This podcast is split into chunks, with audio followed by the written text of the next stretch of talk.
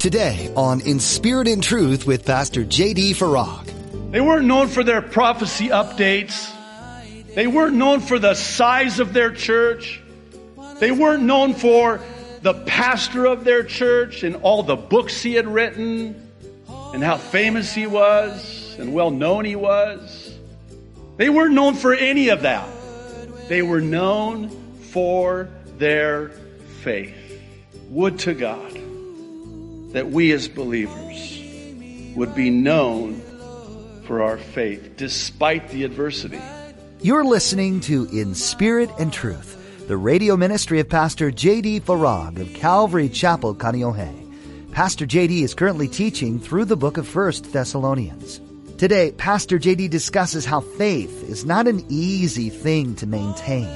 There will always be storms in life. If you think your faith won't be tested, you're mistaken.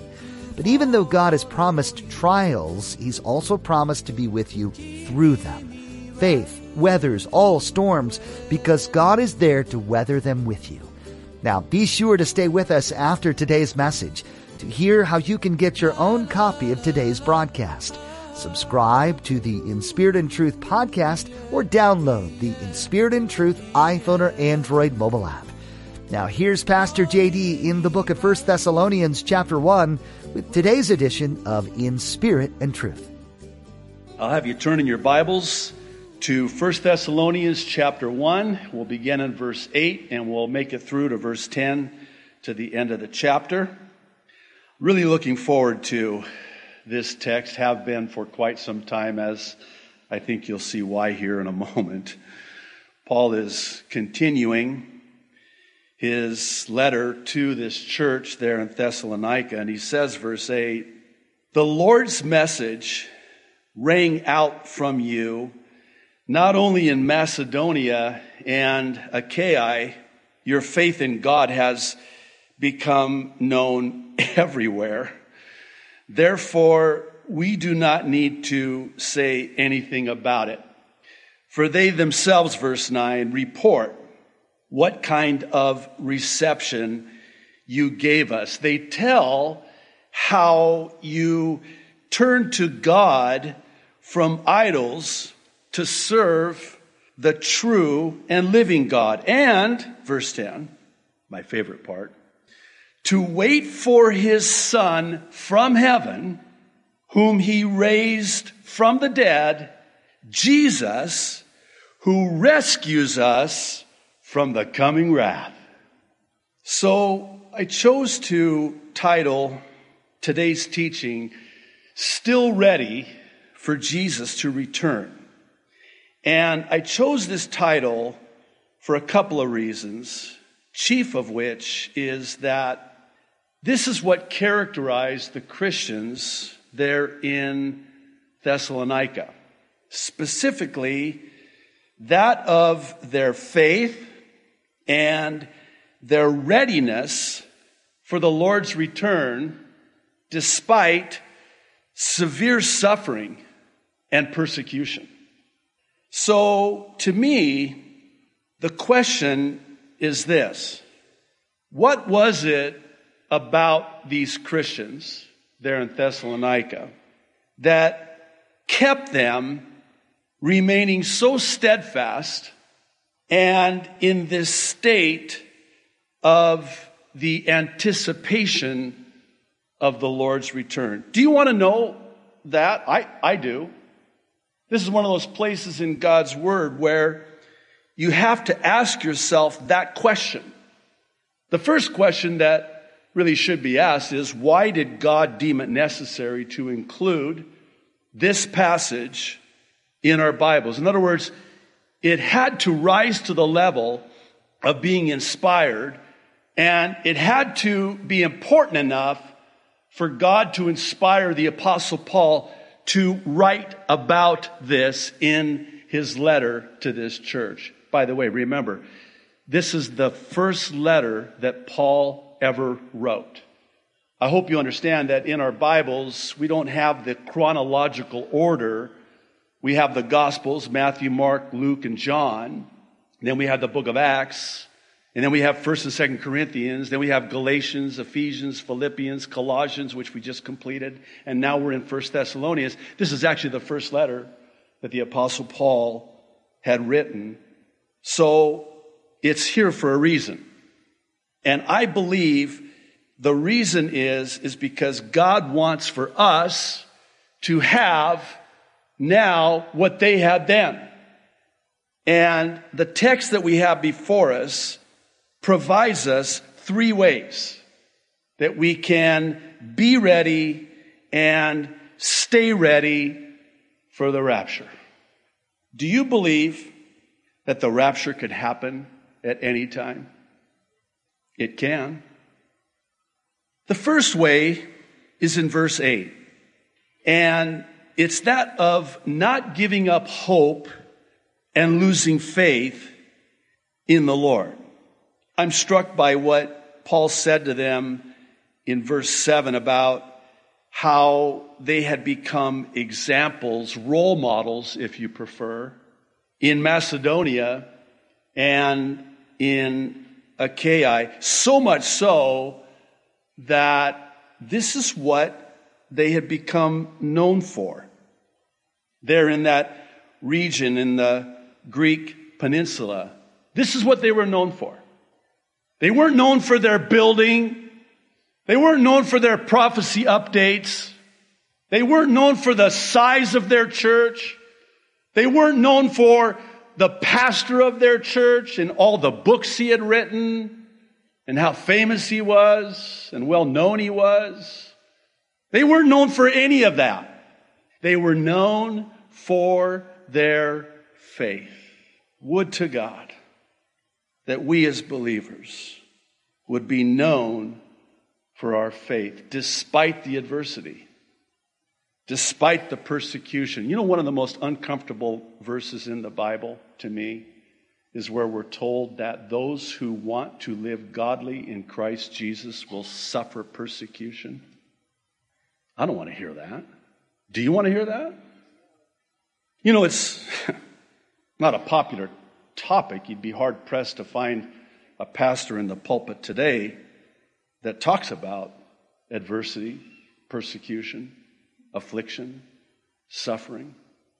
But what if it's actually suffering, adversity, and persecution that becomes the very thing that grows and strengthens our faith.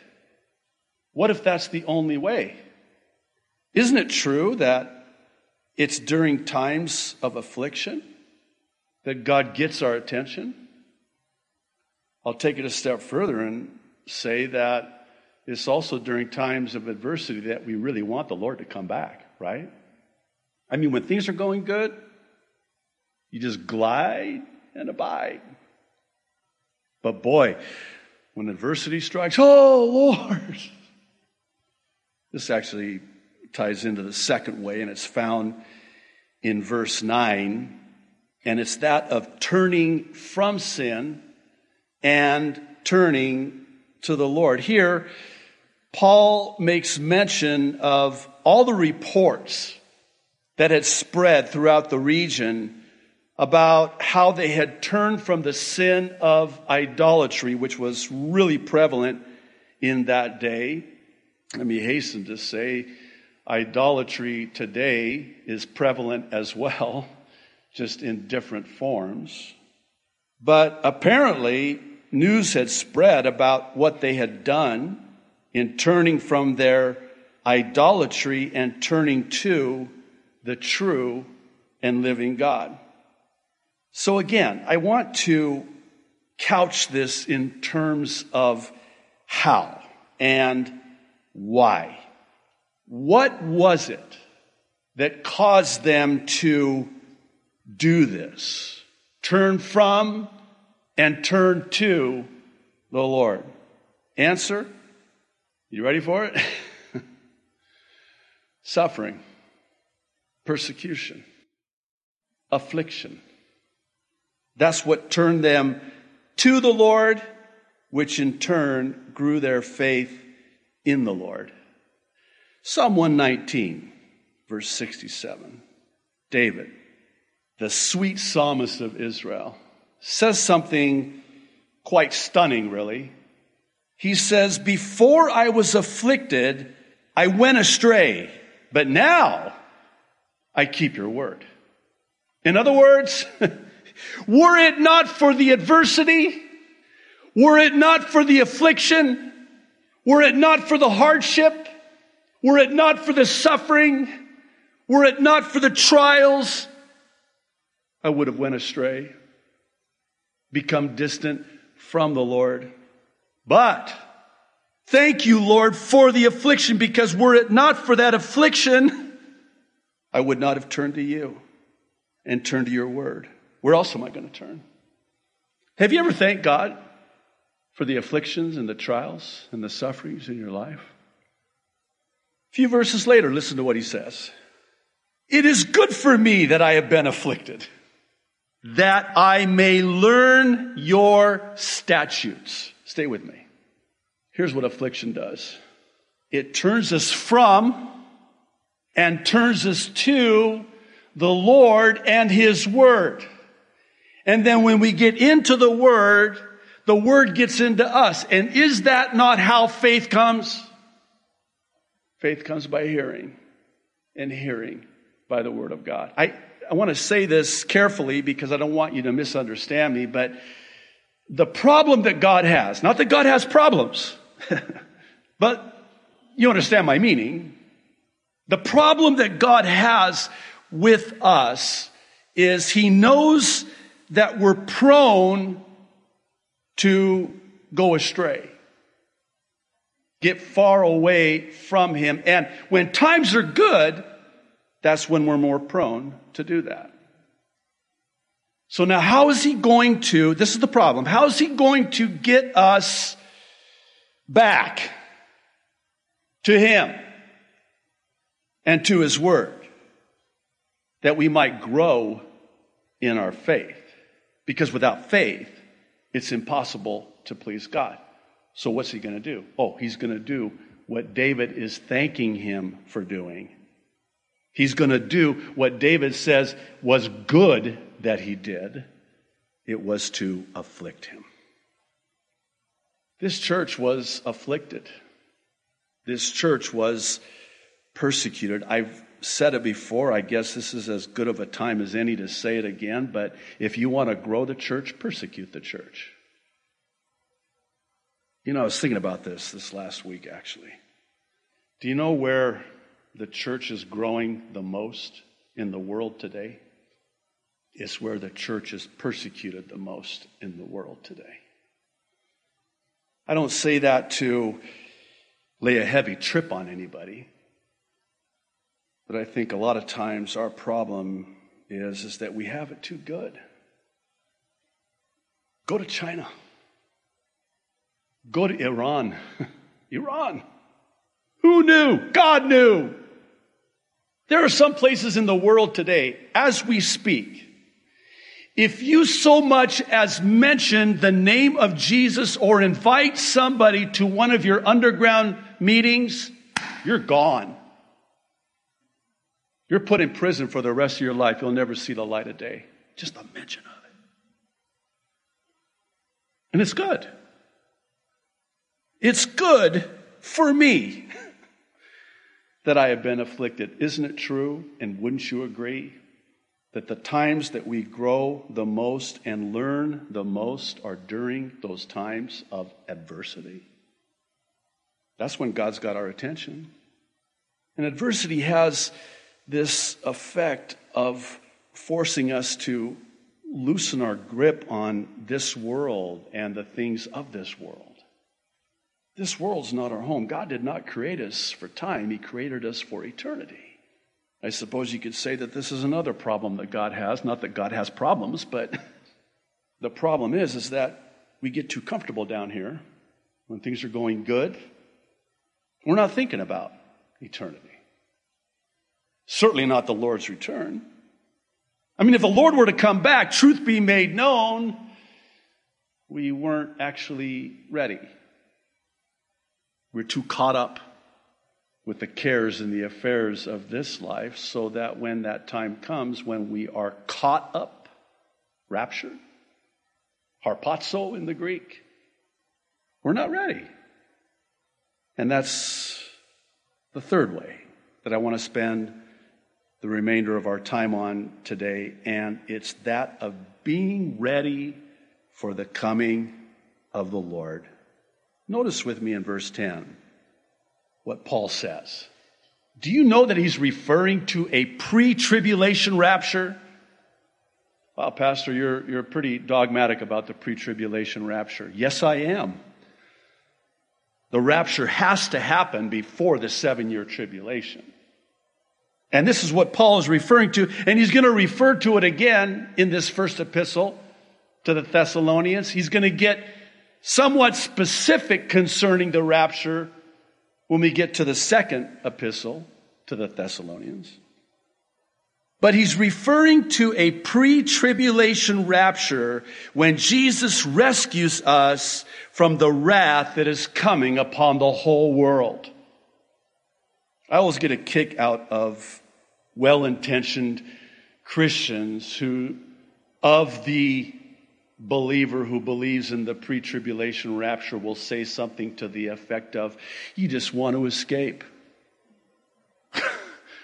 you think? What, you don't? I want to be rescued from the wrath that is going to be poured out on this Christ rejecting world. Have you read Revelation chapters 6 through 19? You should. Do you want to be there for that? I don't. There's something here that can be easily missed, and it has to do with Paul using the word wait as you wait for the Son to come from heaven, Jesus, to rescue us from the coming wrath. The problem is that it suggests that we just have to wait and sit around and just wait for the Lord's return. That's not what Paul is saying. What he's saying is that we're to be making preparations as we wait. It's a preparation with great anticipation. I like how one commentator said it. The idea of waiting for Jesus to return doesn't imply apathy. Rather, it carries with it the idea of a pregnant woman readying herself and making preparations for the baby to come. And in the Gospels and in the epistles and in the New Testament, the analogy that is used in comparing the return of the Lord to a woman waiting for the coming of her baby What's she doing? Oh, she's just not sitting there. Well, the ninth month she is, but she's getting the nursery ready. She's getting herself ready. With great anticipation, she will make the preparation. And that's what Paul is saying. This is why it is so important to occupy until he comes by being busy about the things of God which, by the way, makes the time go faster. Think about it. When I'm just waiting, oh, I hate to wait. That clock, so, okay, I'll wait, I'll wait. Look at the clock. Okay. It's been one minute. I'll wait a little bit longer. I'm going to look back at the clock. I'll look back at the clock. Please let it be later. Okay, it's only been one more minute. Seems like 15 minutes. Seems like 30 minutes. Seems like an hour. What's that saying? A, a, a watched pot never boils? Right? You're watching, you're just, you're waiting, and it just seems like it takes forever. Let's flip it around. You know how that other saying, time flies when you're having fun? Right? Do you see where I'm going with this? When you're busy, time flies. Where did the time go? Oh my goodness. Would you look at the time? Don't look at the time right now. But Where did the time go? I was so busy about the things of God. I'm not dogmatic about this, but I do wonder about this. You know, when Peter says that we can speed his coming? Now, commentators are all over the place on that, and I wonder if what he's saying is the busier we are about the things of God, it'll make the time go by faster and speed his coming. Whereas if we're just, you know, waiting for the Lord to come, I mean, time just goes on and on and on and on. I want to close with this question Am I living my life in such a way that I'm as ready today as I would still be if it were not 10 years from today? Some of you are looking at me going, 10 years? Are you kidding me? You're killing me. You think we have 10 years? I don't know. No man knows the day or the hour. But here's what I do know we're to be ready. And to be ready is not just to sit idly by doing nothing, making time go by slow. No, it's waiting in the sense of, I better get busy. The baby's coming, so to speak. Jesus is coming. And he's coming soon. And I need to get ready. My wife and I have shared this before. We, we were unable to have children for 10 years. Doctors told us it's what they call inexplicable or unexplained infertility. We would get pregnant, lose the baby in the womb, one in the second trimester. Very painful, very hard. 10 years. And when we got pregnant with our firstborn son, I mean, we started getting ready. And boy, am I glad we did. One thing we did, well, first of all, the nursery. I mean, we had this thing. Isn't that something how before you have children, you are the perfect parent? then after you have children, you question your salvation. you question, certainly your sanctification. But we got that nursery ready. It was the excitement, the anticipation.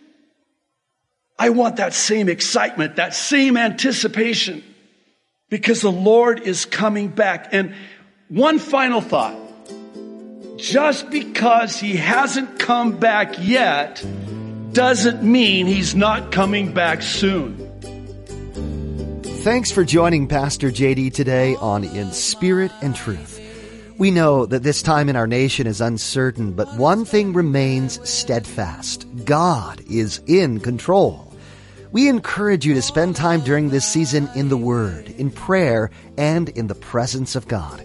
As with many churches across our nation, Calvary Chapel Kaneohe is holding services online only. We would still love to worship with you virtually, so please join Pastor JD at inspiritandtruthradio.com.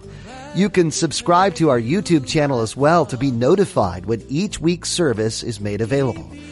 Pastor JD will continue to share his Mid-East prophecy updates as well. In these, Pastor JD takes a critical look at the news and events happening around the globe and compares them with prophecies found in the Bible, sharing God's views on what's taking place.